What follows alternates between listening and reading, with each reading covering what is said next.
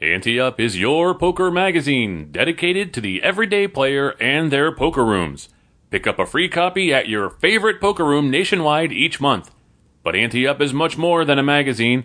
Visit AnteUpMagazine.com daily for breaking news and each week download our award winning PokerCast. Join us on our action packed poker cruises to exotic destinations. Ante Up, it's your poker magazine.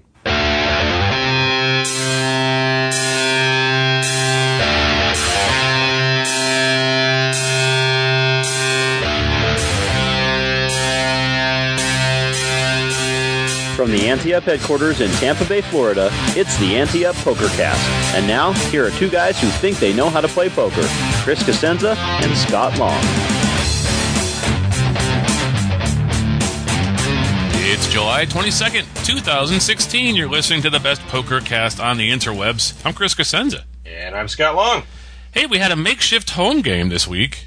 Yeah, I kind of bailed on you guys. Sorry. Yeah, yeah, we heard what you had to do. Yeah, yeah. Yeah, I yeah. had to donate to the United Way so I could go see Bret Michaels. Yeah, yeah, we heard. We heard the, ga- the game doesn't start till like six o'clock, but uh, you for some reason had to leave at three thirty to meet him. So, so uh, thanks to Gambit for uh, saying, "Hey, you know what? Come uh, trash my house instead of Scott's." And uh, we went over there, had a nice little game, and it was really not much, not much uh, that stood out in the game. You know, it was we had um, the regulars, and then someone joined us later on to make it a little bigger game. But one of the things that stood out was you know, we really played a lot of different games because we introduced the second deck again, as is we are apt to do at Mark's yes. game, and we really did. We, we really didn't have a lot of trouble with it this time. Uh, you know, it just we were cranking on hands. We had a ton of hands in this game. It, it was it was pretty phenomenal. Um, played till about I would say around eight o'clock. Oh, it was a little after seven, and um, uh, one of the things that happened was I was playing a hand against a guy named Kevin, and we were playing Badugi. And when a showdown came down, we had the exact same hand. Now that never happens in Badugi, very rarely. So you both had the Ace of Diamonds? No, but we both had we both had it was like 10-6 deuce ace. And I think I stood pat after the second one. He drew the third one and, and made it, and we bet and and we both made the same hand in Badugi. And then Faso pipes up and says, "And you guys had the same suits too." And I was like, "Duh," you know, being funny. But uh, it was just it was interesting that you know a couple of times that happened to, that during the day where we had guys having the exact same hands in games that don't usually happen, or getting pipped on the fifth card and stud, you know, or something. It was really bizarre. Um, just a, a bizarre couple of hands during the night and stuff, but nothing big like the, you know, the big five card draw hand you had last month or Yeah. or whatever. But uh, so, so how did you decide who got the pot? Did you do trial by combat like they do in Game of Thrones? we did actually, and I said, "Be prepared, winter is coming." That's the only thing I know about this stupid show is I'm Jon Snow guy and winter's coming. I don't know anything about it, but uh, I know they got like 23 Emmy nominations or whatever as these popular shows are apt to get. But yeah, uh, I, I spent our summer break binging all 60 of them. So now I just want to say that that was fair copyright use there. We didn't uh, plagiarize anything yes, there. exactly. Yes, yes. Uh, that was that was fair use there. That was nothing. Uh, I didn't pretend that I wrote a show about winter coming, and uh, so just so we know. But uh, anyway, it's a good home game. Uh, Would have been better if you were there, but uh, next month we're with you. So yes, that's true. all right. Don't don't be any last minute. Yeah, no Yeah. last minute charity. Who cares about the starving kids? So did you get the photo? I mean, I, I you didn't say anything about the photo op about donating the check or something. Wasn't there a photo you're supposed to do? Oh yes, for the for the hot dog. Yeah. No, I'll send that to you for the magazine. So if you'd like to use it. Uh, yeah, whatever. Talk on the podcast. no, yeah, we did. We did. Uh, you know, the big check thing, the Publishers Clearinghouse check, and uh, we filled it all out and took it down there and took a picture. It was fun. Yeah, it might be a good photo for the, uh, you know, the, the podcast page. Yeah, that's what I'm saying. Yeah, but you got you know. You know, if it ends up being a slow news month on the podcast. Yeah, I mean, can we put a blurry thing over your face? Because you know, Yeah, yeah, we want to bring people into the magazine, not scare them away. Well, speaking of pictures in the magazine, if you pick up the copy of our August issue uh, when it comes out, you will see Chicago Joe Jertuga on it.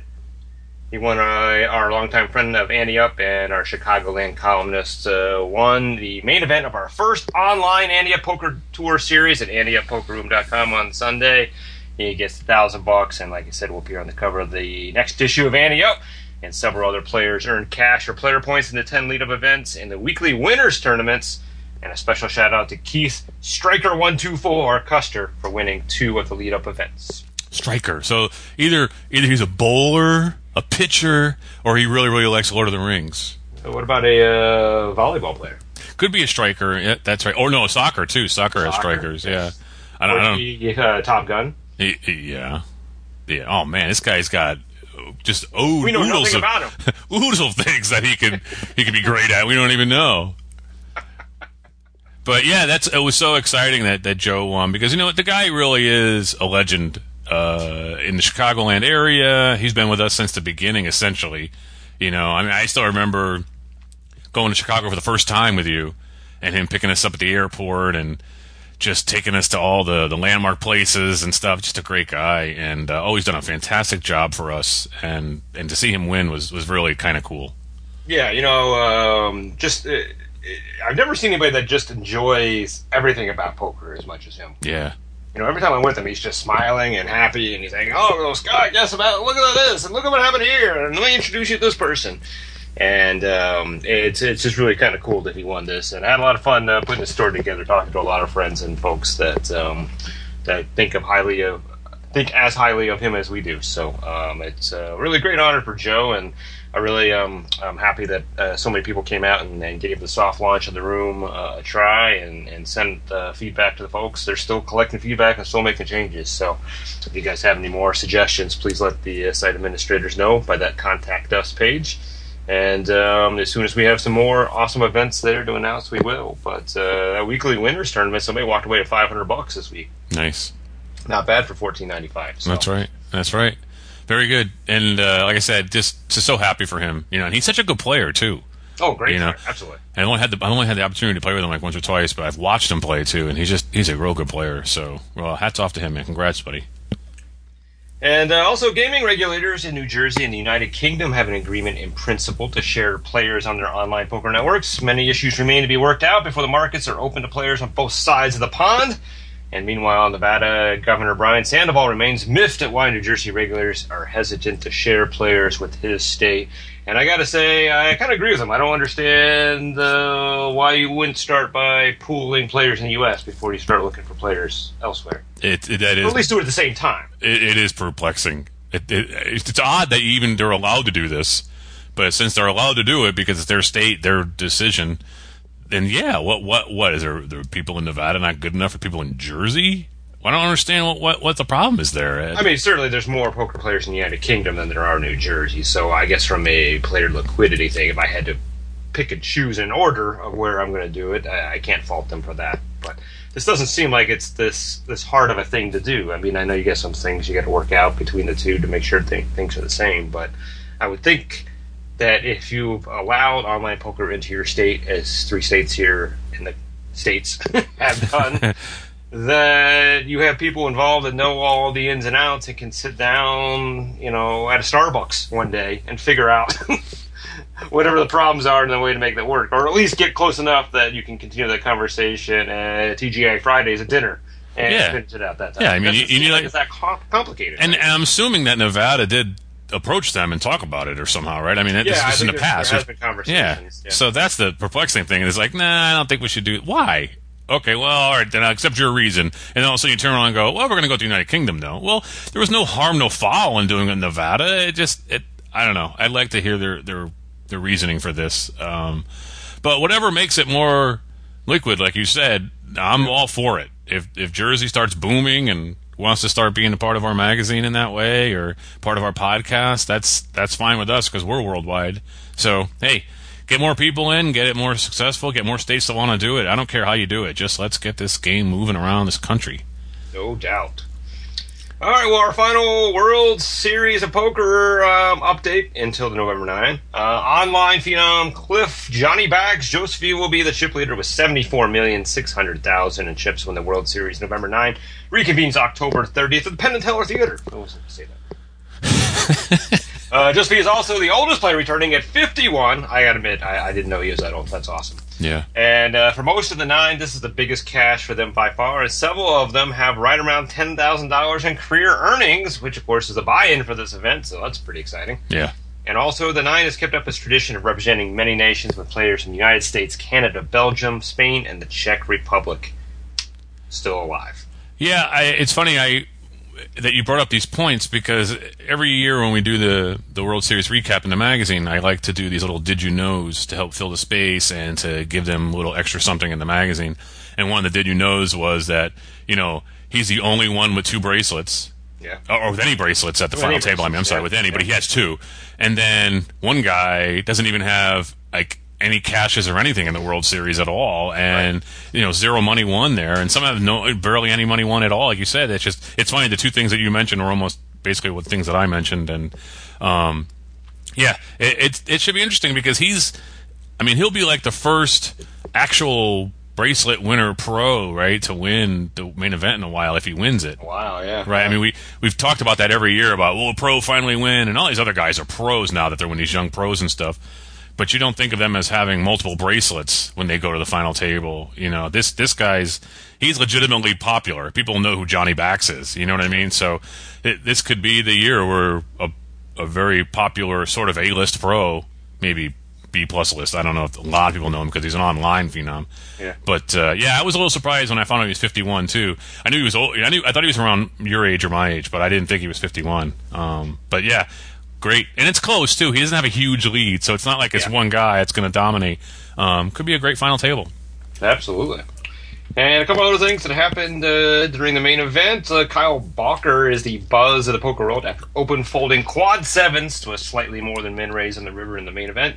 After tanking for seven minutes and having the clock called on him, Bowker folded, determining that the possibility of being up against a straight flush was too great to make the call. And finally, if you thought the Pokemon Go fad that has gripped the world wouldn't take hold of the World Series, what imaginary planet are you living on? Players were seen roaming the halls of Rio on breaks trying to catch monsters and tweeted out lots of interesting photos of Pokemon sitting on tables or next to dealers. Okay, so moratorium on Pokemon Go, right? This is it. This is the last time we're mentioning it on the show. I hope so. Yeah. Um, but we talked about this quad folding thing at the home game. Did you? Yeah, and I'm just like, yeah, you know what? I'm going out. I mean, I don't care. I mean, yeah, okay, so millions of dollars are in. That's what makes him a better player than me. But really, I mean, because I think the min raise was all of his chips or something. No, no, no. No, it was- wasn't. Oh. He, he wouldn't. I mean, it wasn't even for his tournament life. Is one of the points that Oh, most people said. okay, good. That they were saying at the home game that they said it was for his tournament. No, life. no, no, so if it wasn't, I mean, how do you fold? How do you fold? Really? Well, yeah, it's interesting you, you guys were talking about that because I uh, met a couple um, other poker associates uh, for a little lunch this week, and they were also talking about this too. Uh, they're like, "This is insane! How could you ever fold this?" Um, and I'm certainly not going to sit here and, and defend the fold, but I will say this kind, these kind of decisions are what separates the good players from the great players. So uh, we'll never know whether he made the right choice here. Um, he said afterwards the guy told him that he did have it, but you know, Yeah. Guy could say whatever, right? Yeah.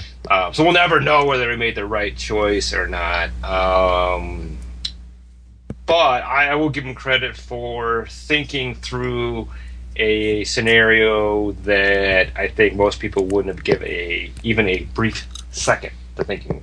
Right? Yeah. Yeah, I guess. It, I mean, most poker players, if you have quad sevens and you bet on the river and you get raised, you're instant all in, right? yeah. And maybe that's correct, but I, do, I do think it shows that this this is really that dividing line between the weekend warriors and the average players and the really great players, the ones that stop and think about. I mean, not you know we, we've been doing this whole this whole controversy over calling the clock, or, or I mean, people tanking forever, right? So, Yeah. Not suggesting that the fact that you just tank for seven minutes means you're actually thinking, and not just a Deutsche Bank, but. Uh, I give him credit for actually sitting here thinking and thinking through the scenarios. I mean, he gave a really good explanation of why he thought the way the hand um, went down, that Queen Ten of Spades or whatever it was, um, was a very strong possibility here. Um, obviously, I think there's another possibility that he had obviously beat. I think like nines full or something like that. Um, that that would make just as much sense. So I mean, it's a coin flip kind of thing. It's kind of funny, you know. We do O- O'Malley's move, and you know, we kind of uh, kind of have to joke about this. It's like, eh, I think I'm probably beat, but whatever. I'm going to call, right? Yeah. and, and that's why I'm sitting here in my home chatting on podcast with somebody else sitting in his home chatting on a podcast and not playing the main event, right? But Well, I'll give him credit for the thought. Now, I, I do, but you, uh, like you said though, it wasn't for his tournament life. It's like a min raise. I mean, even that.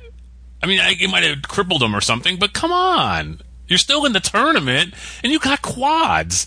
I mean, yeah, it could have very easily been pocket nines and makes a full house, which I would ra- min raise somebody with, you know, second or top boat or something. You know what I mean? I. I I just can't imagine letting quads go because there's one hand that beats you and you don't even get knocked out of the tournament for it. You know, I don't know. I mean, I guess you have to be in the shoes, but that's just to me. I, I'm not that good. I'm not that player to do that, or I'm not that bad either thing. way. Uh, yeah, it, and and right, I, I, I do think it seemed like a weak fold, or not a weak fold, but it just a, an odd fold. Let's say odd. That's a better word, right? All right. Um, but it's funny. uh, Then I think this is kind of what we also talk about too. Is uh, that people get starry-eyed with quads because it doesn't happen that often, right? Yeah. But there's no difference between having quads when there's a straight flush possibility on the board from you having a king high flush when there's an ace high flush possibility on the board, right? I don't know. You Is still have true? one hand that can beat you, so why does it matter how strong your hand is? If there's still a hand out there that's a reasonable holding for someone to have, why does it make any difference? Well, because of the difficulty of uh, accomplishing those two hands at the same time, the difficulty of getting those hands and having those specific, very specific hands, not just any full house, not just any straight, not just Well, any that's what I'm flush. saying. If you had a king high flush versus an ace high flush, Right, but that's- specific holdings. That's not a very. But see, that's not the odds of those hands happening. Uh, uh, the odds of making the ace high flush are far less than making a straight flush in the world. It doesn't matter at the time. You're in the time. You're talking about a hand where you have one thing, one hand, and one hand that can beat it. I understand what you're saying. It's so much easier for that to happen. But Right. It's still the same scenario. Oh no, I understand that there's one hand left that beats you, and it's a scenario you're in, but it's the odds of that scenario that makes you say, ah, you dismiss it. Okay, I got you. All right. That's what I'm saying. I know what you're saying, though. I mean, I, I get what you mean. I'm just saying that the odds of it happening, that that guy has that incredibly difficult hand to get, and I have this just as I mean, incredibly that's why difficult hand to get up to 400,000. Exactly. So- So that's why you dismiss but it it. still doesn't change the fact that it's the same decision, I think, of having a king high flush versus an ace high flush.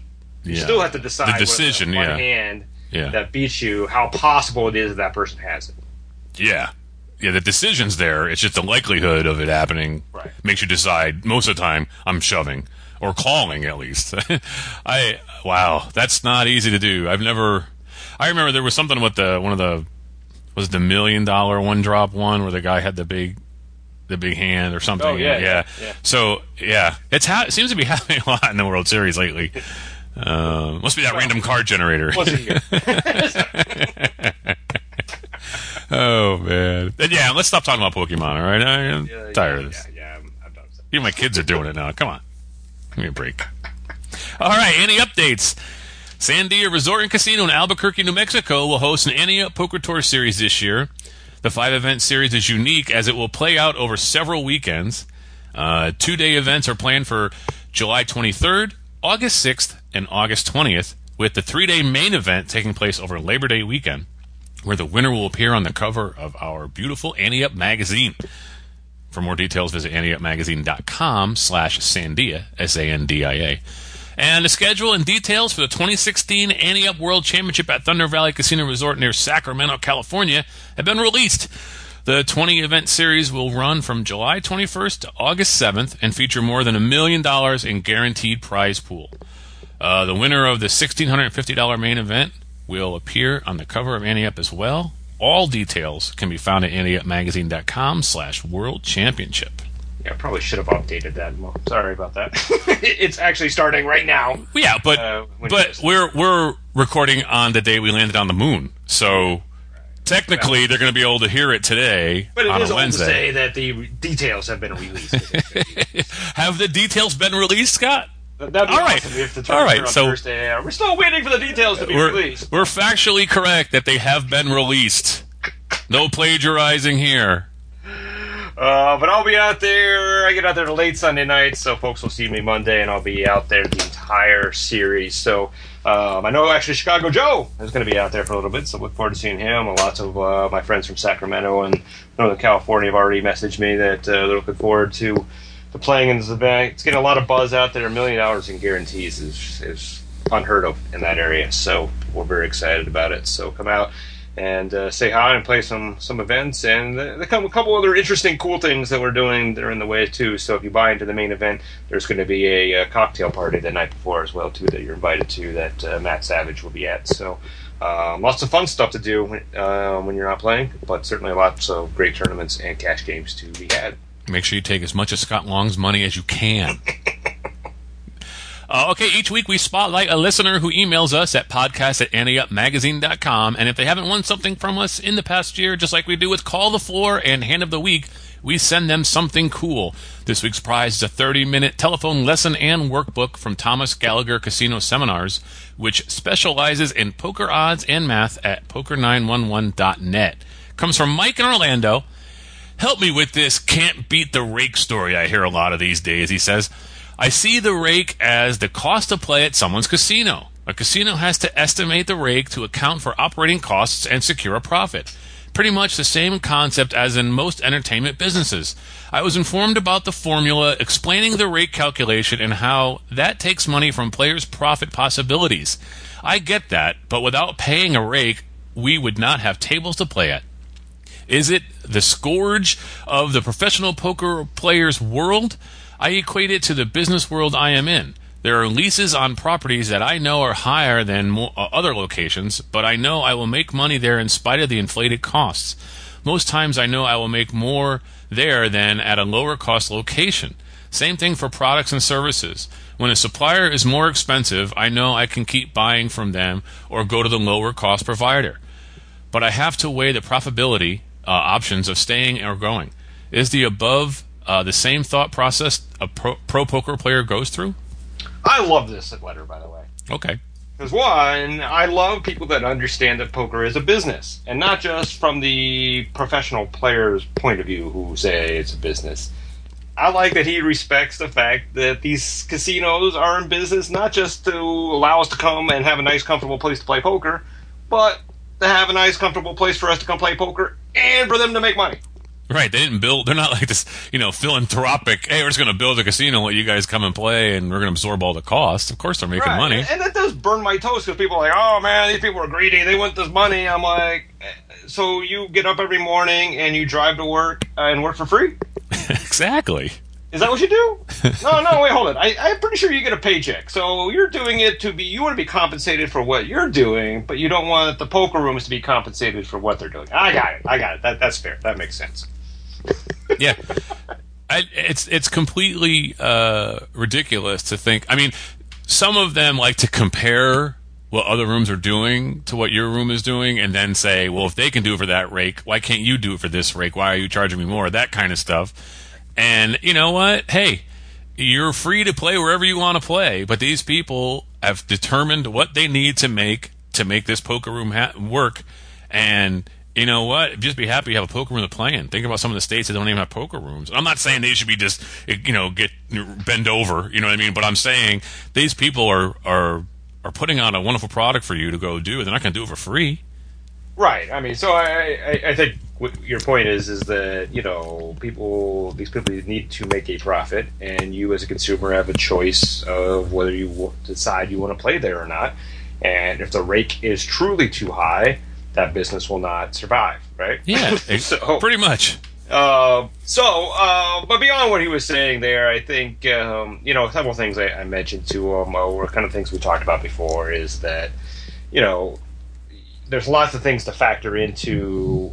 eh, Not all rakes are apples to apples comparisons, right? So if you're comparing two rooms and they both take seven dollars from each pot, but one takes four dollars in rake and takes three dollars for a player promotional fund, and the other one takes five dollars in rake and two dollars in player promotional fund, that's a different seven dollars coming out of your pot. Yeah. And I would argue the one that takes three for the player promotional fund is probably everything else being the same, the place that you should play because that money's coming straight back to you. Where the those three dollars are coming straight back to players in some form or fashion, where the other four dollars um, are coming back to players in some kind of way, but is going to the operating costs and the profit, right? Yeah. Yeah. So you definitely need to look at it that way when you're comparing. And then, of course, you know, as we always mentioned, you know, it is really impossible uh, to beat the two rake at a two four game long term. You know, I mean, you could sit down tomorrow at a two four game and walk away with a hundred bucks.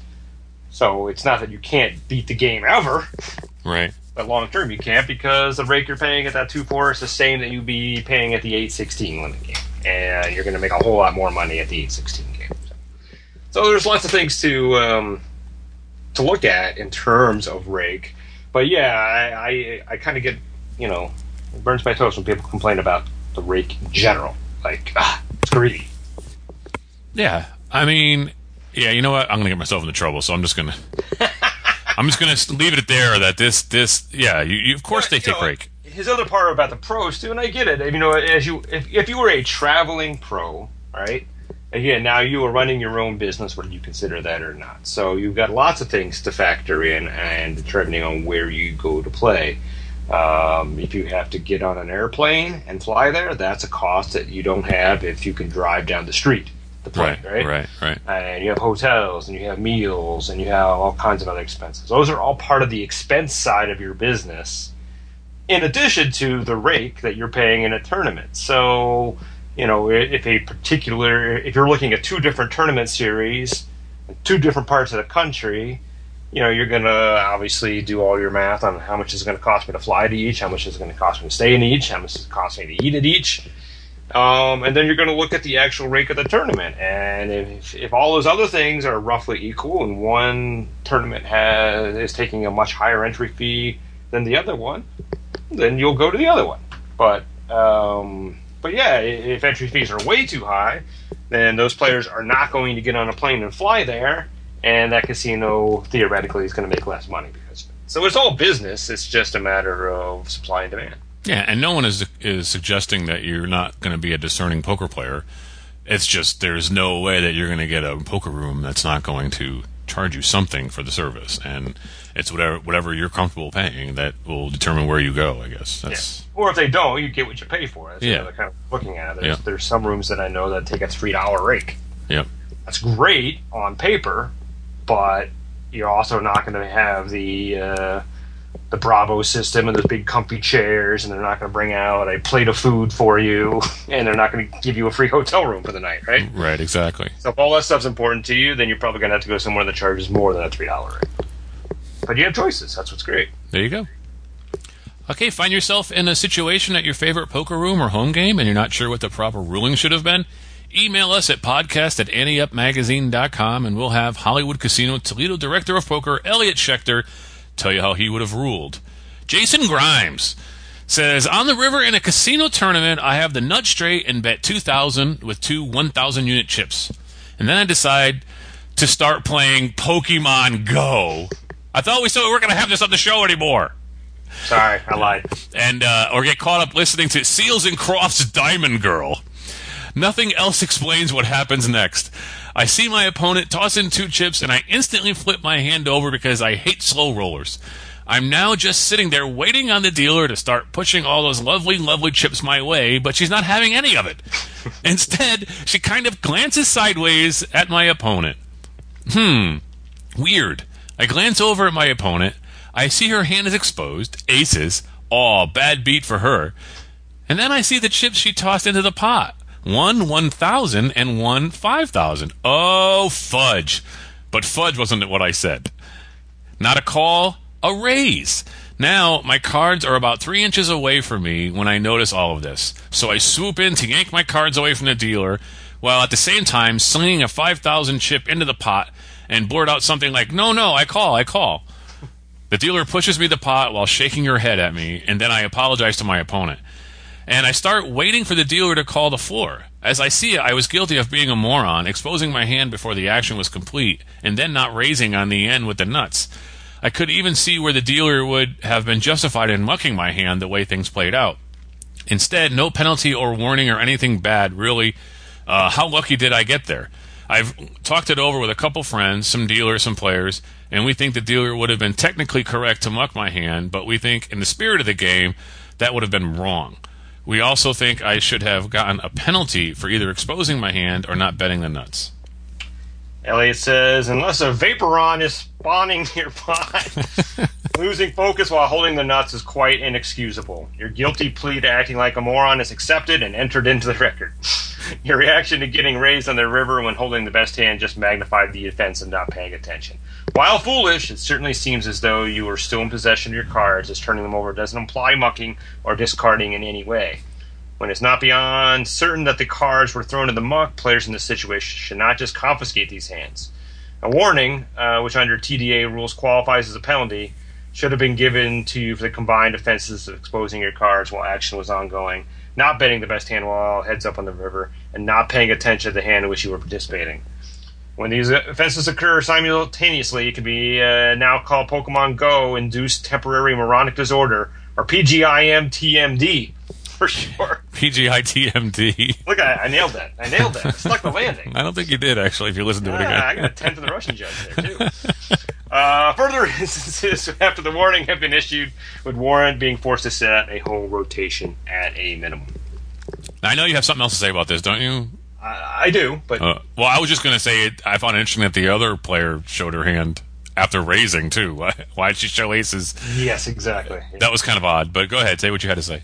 Uh, no, I was just going to point out, and I actually clarified this with Elliot because when I responded to uh, Jason, um, I did remind him that uh, not betting the nuts is technically not a TDA rule. Right. I mean, obviously, it's a good form thing, and I'm not saying that you will not get penalized for it um, in some rooms, because some rooms will penalize you for it. But it's actually not an official TDA rule. And Elliot agreed with me, but he was just kind of caught up in his um, storytelling. His. Pokemon pros. right. um, now that being said, you could get a penalty for the other things as well too. So, uh, but um, my original email to him is that if I was a TD here, uh, I would have ruled um, his hand was still live because he didn't muck it and he reclaimed it. He made the call. I would have pushed in the pot. Um, I would not have penalized him, um, but I would have uh, asked him to pay more attention going forward Yeah. and the reason is is that I, you know, I, I'm not a stickler for the rules here. I think the rules need to be applied fairly and consistently. But the TDA really goes out of the way for that TDA Rule One for people to have discretion for what's in the best interest of the game. And in my opinion, there's a much bigger difference when you purposely expose a hand trying to get a read on a player or affect the action of the table versus when you go to muck and your cards hit the dealer's hand by accident and they flip over. Or even in this case where you, you think the action's done and you just turn them.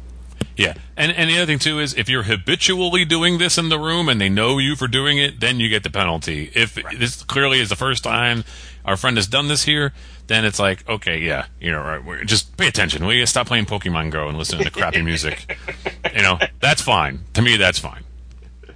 Hey, we have a brand new O'Malley's move. Here it comes.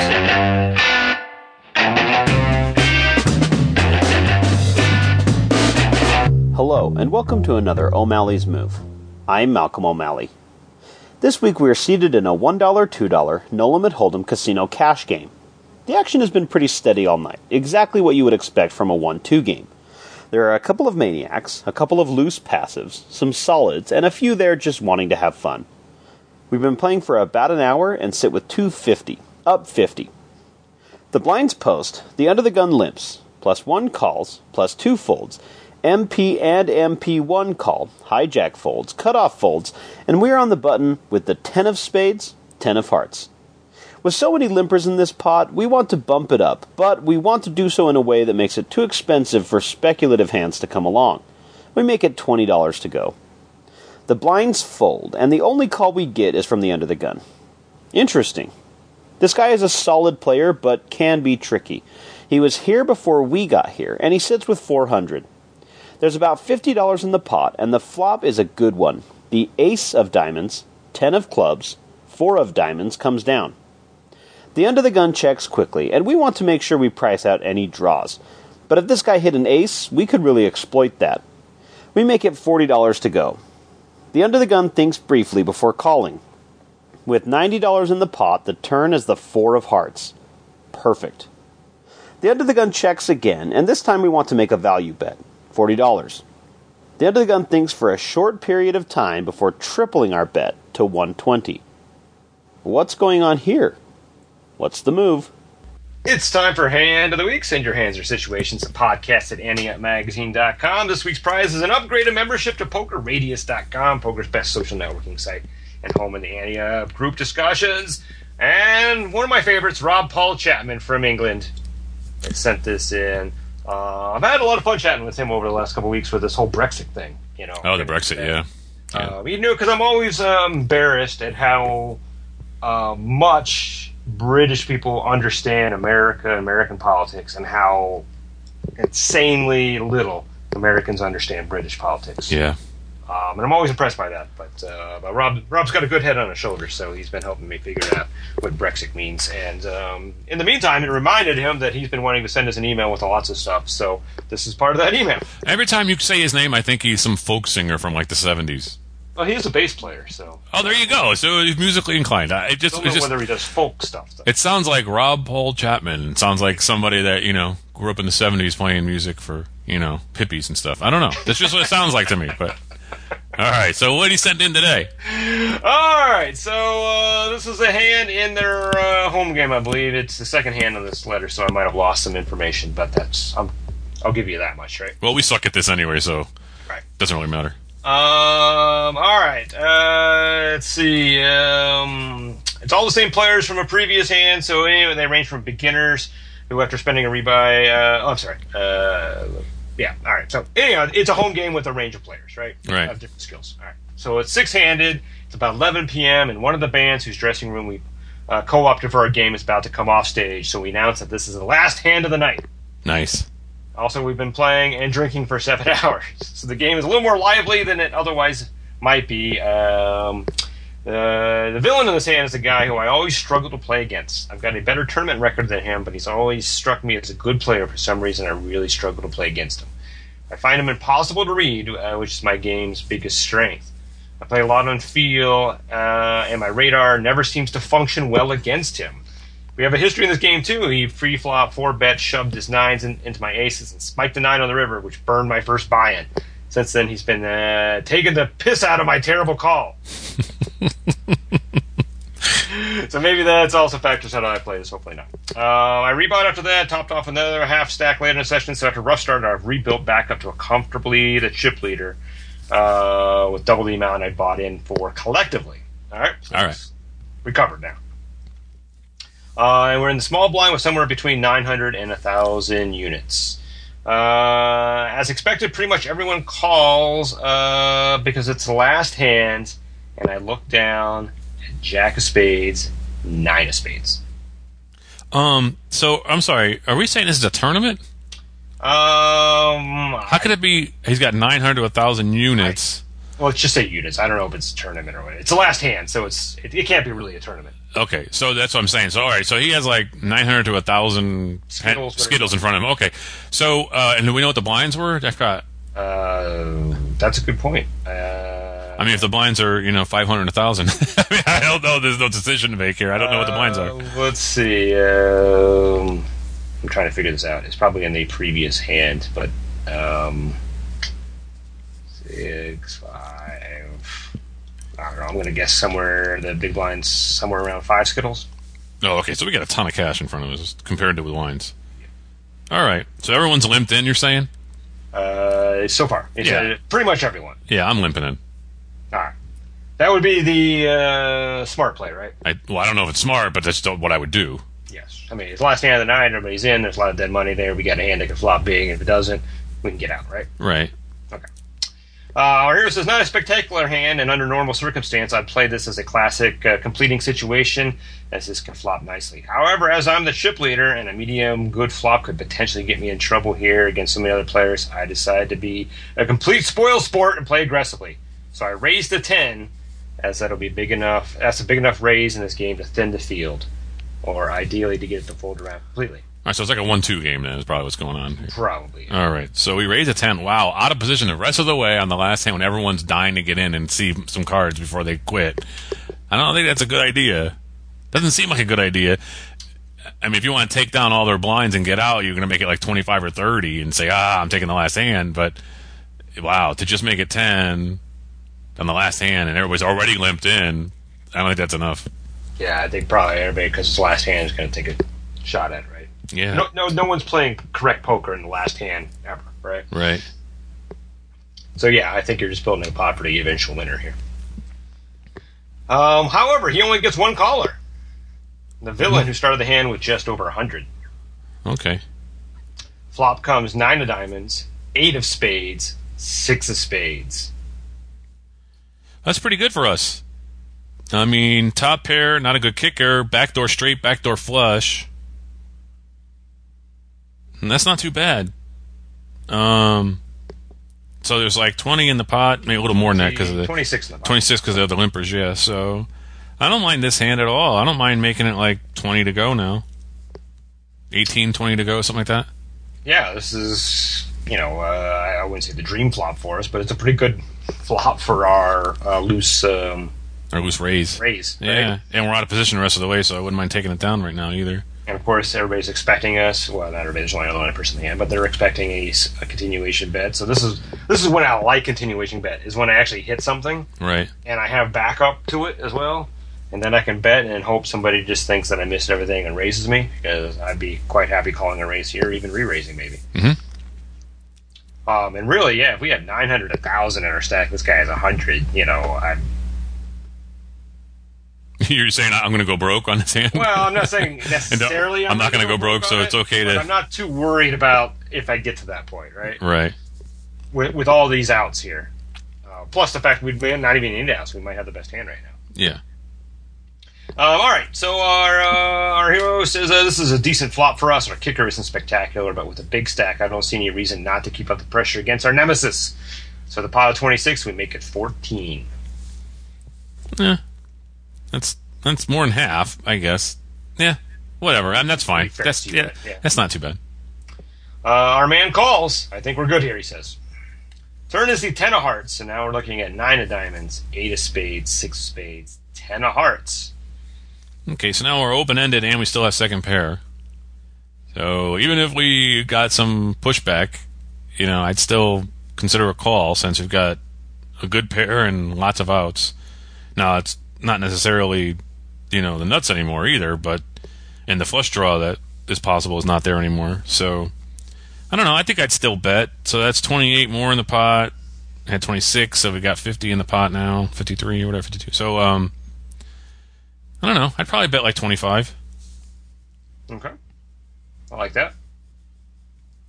Um, hero says a mixed bag of a card. Uh, no sign of our flush, but now we're open ended and we still have a pair.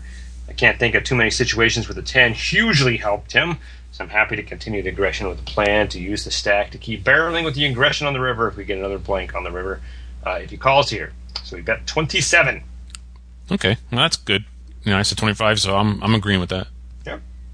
Um, however, our opponent does not call. He shoves over the top. There's an extra 62 on top of the 27. Wow. Uh. Wow. well, like you said, I wouldn't be afraid to go broke. I don't. Let's see. So if it's 27 on top of 50, Let's just say we're not 70, going to go broke. I mean, not that we want to give away money for no reason, but 54 and 100, 162 in the pot. We have to call 62 to win 100, and, about 162 or so. Yep. Uh, second pair. I get a chance at a straight too, but might not even be good. Hmm. I don't know. I I, I might fold that. I, I don't think it's. Yeah, I might fold that. I might fold that. Because uh, so we bet 27. If you take his 27, that's 54. We had basically 54 in the pot. So 108, and then 62 more is 170.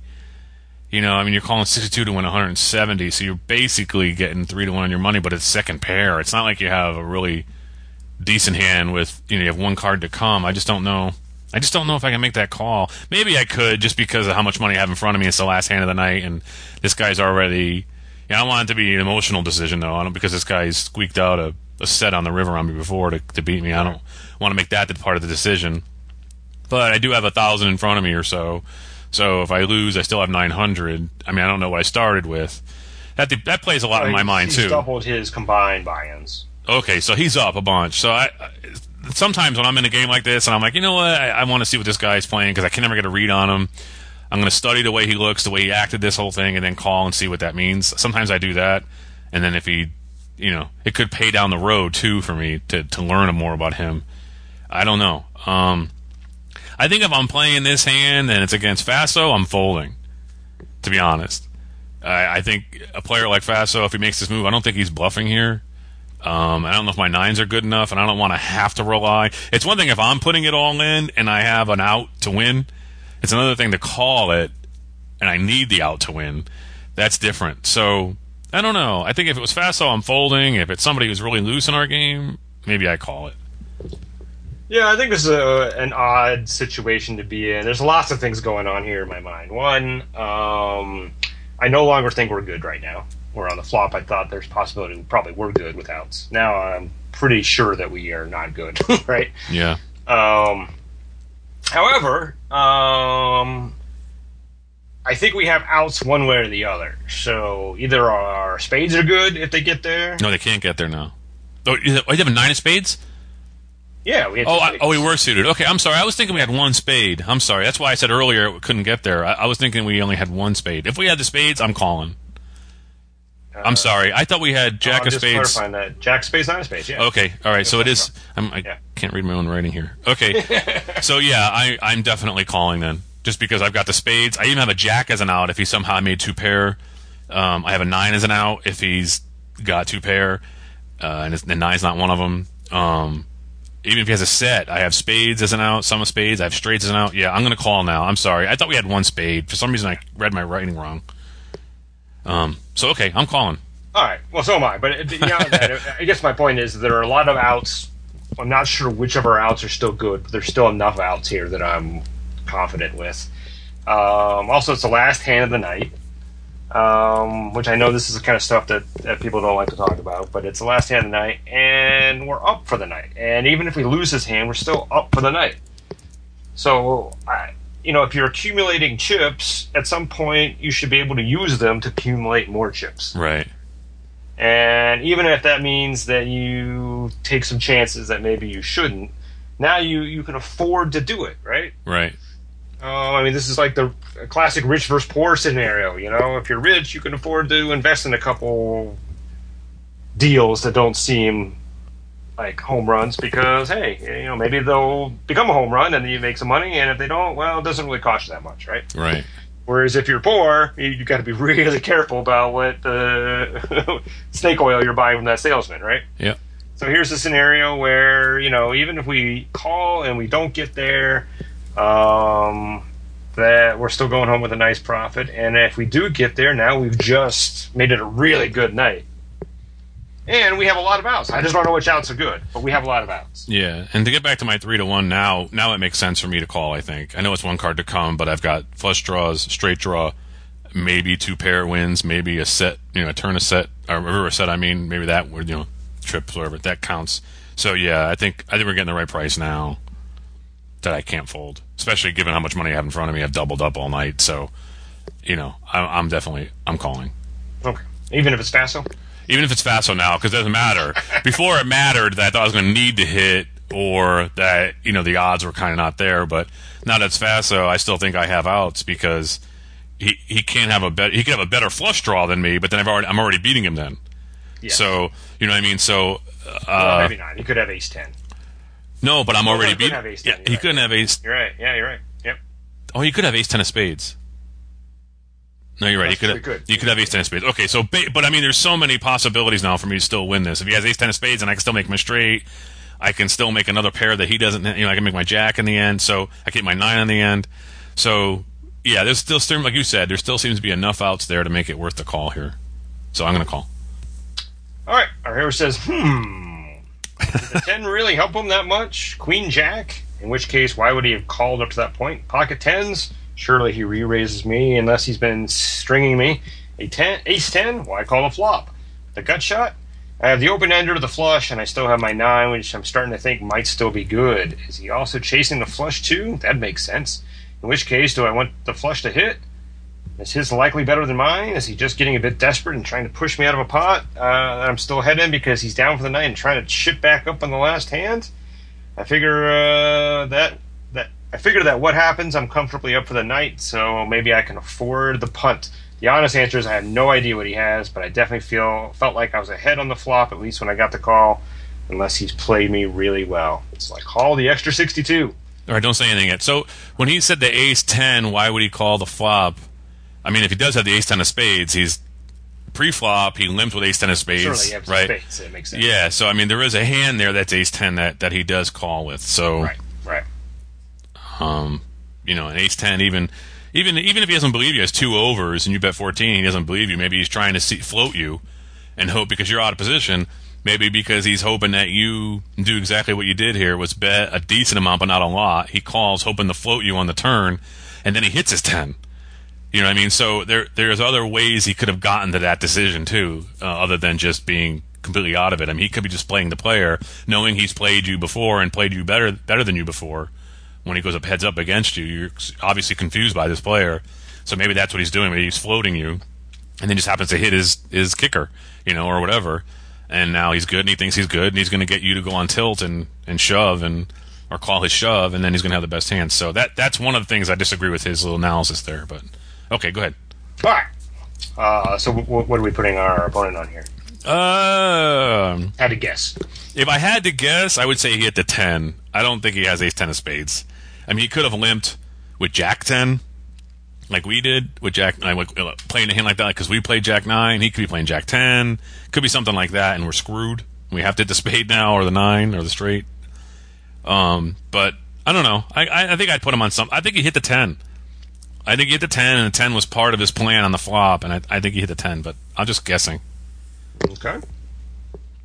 Uh, he turns over the eight of clubs, ten of clubs. Yeah, he has a ten. Gah! Ten did help him. the river is no help to me, and I'm left uh, to Rue getting out of line the last hand of the night after a few beers. Uh, turns out other people are happy to splash around too and are just as capable of hitting with one gappers, but end up hitting bigger. So he hits middle pair, calls the the bet, which is fine. You know, sometimes you don't believe the guy and you're floating him, like I said. And then we just happen to hit our, our top card in our hand, make two pair, which any seven is a straight, by the way. So that's kind of a bold shove, by the way. But, you know, I never put him on a seven in his hand, Yeah. which I could have done too, I guess. Um, Well, it's also yeah, exactly. Uh, had we thought about the seven, it's also an effective semi bluff as well too. yeah. Wow. Well, that sucks. but you, it's okay. You can take all the money that you made as a folk singer in the '70s and, and, and buy in again. You know, he's got. You know, he still had a big night. Even though he lost that, he still won money. So, you know, I'm not saying that that's the way he should go. I don't think it was a bad decision on his part, though, to make that call. I really don't. Even though he lost. You? No, I, I think it was fine. Like I said, again, that's why we we chip up. Now it didn't go his way this time, but Yeah. if every time you chip up, you still hold on to him, you know, like you want to be the richest guy in the cemetery, then you're just not going to make even more. That's So right. If you're comfortable with that, that's fine. I'm Yeah. not trying to tell people to be loose and casual with their money, but um, I think one of the lessons you learn in poker is those those chips in front of you are weapons, Yeah. and you're supposed to use them. All right. Well, don't forget Scott's going to be in California next week, so uh, come out and say hi to him and take all his money. I'm Chris Cosenza. And I'm Scott Long. We'll see you at the tables.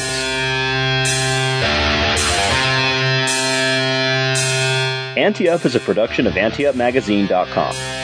Contact the show at podcast at anteupmagazine.com or call our hotline at 206-338-6344. If you'd like to advertise, send an email to advertising at anteupmagazine.com or call 727-331-4335.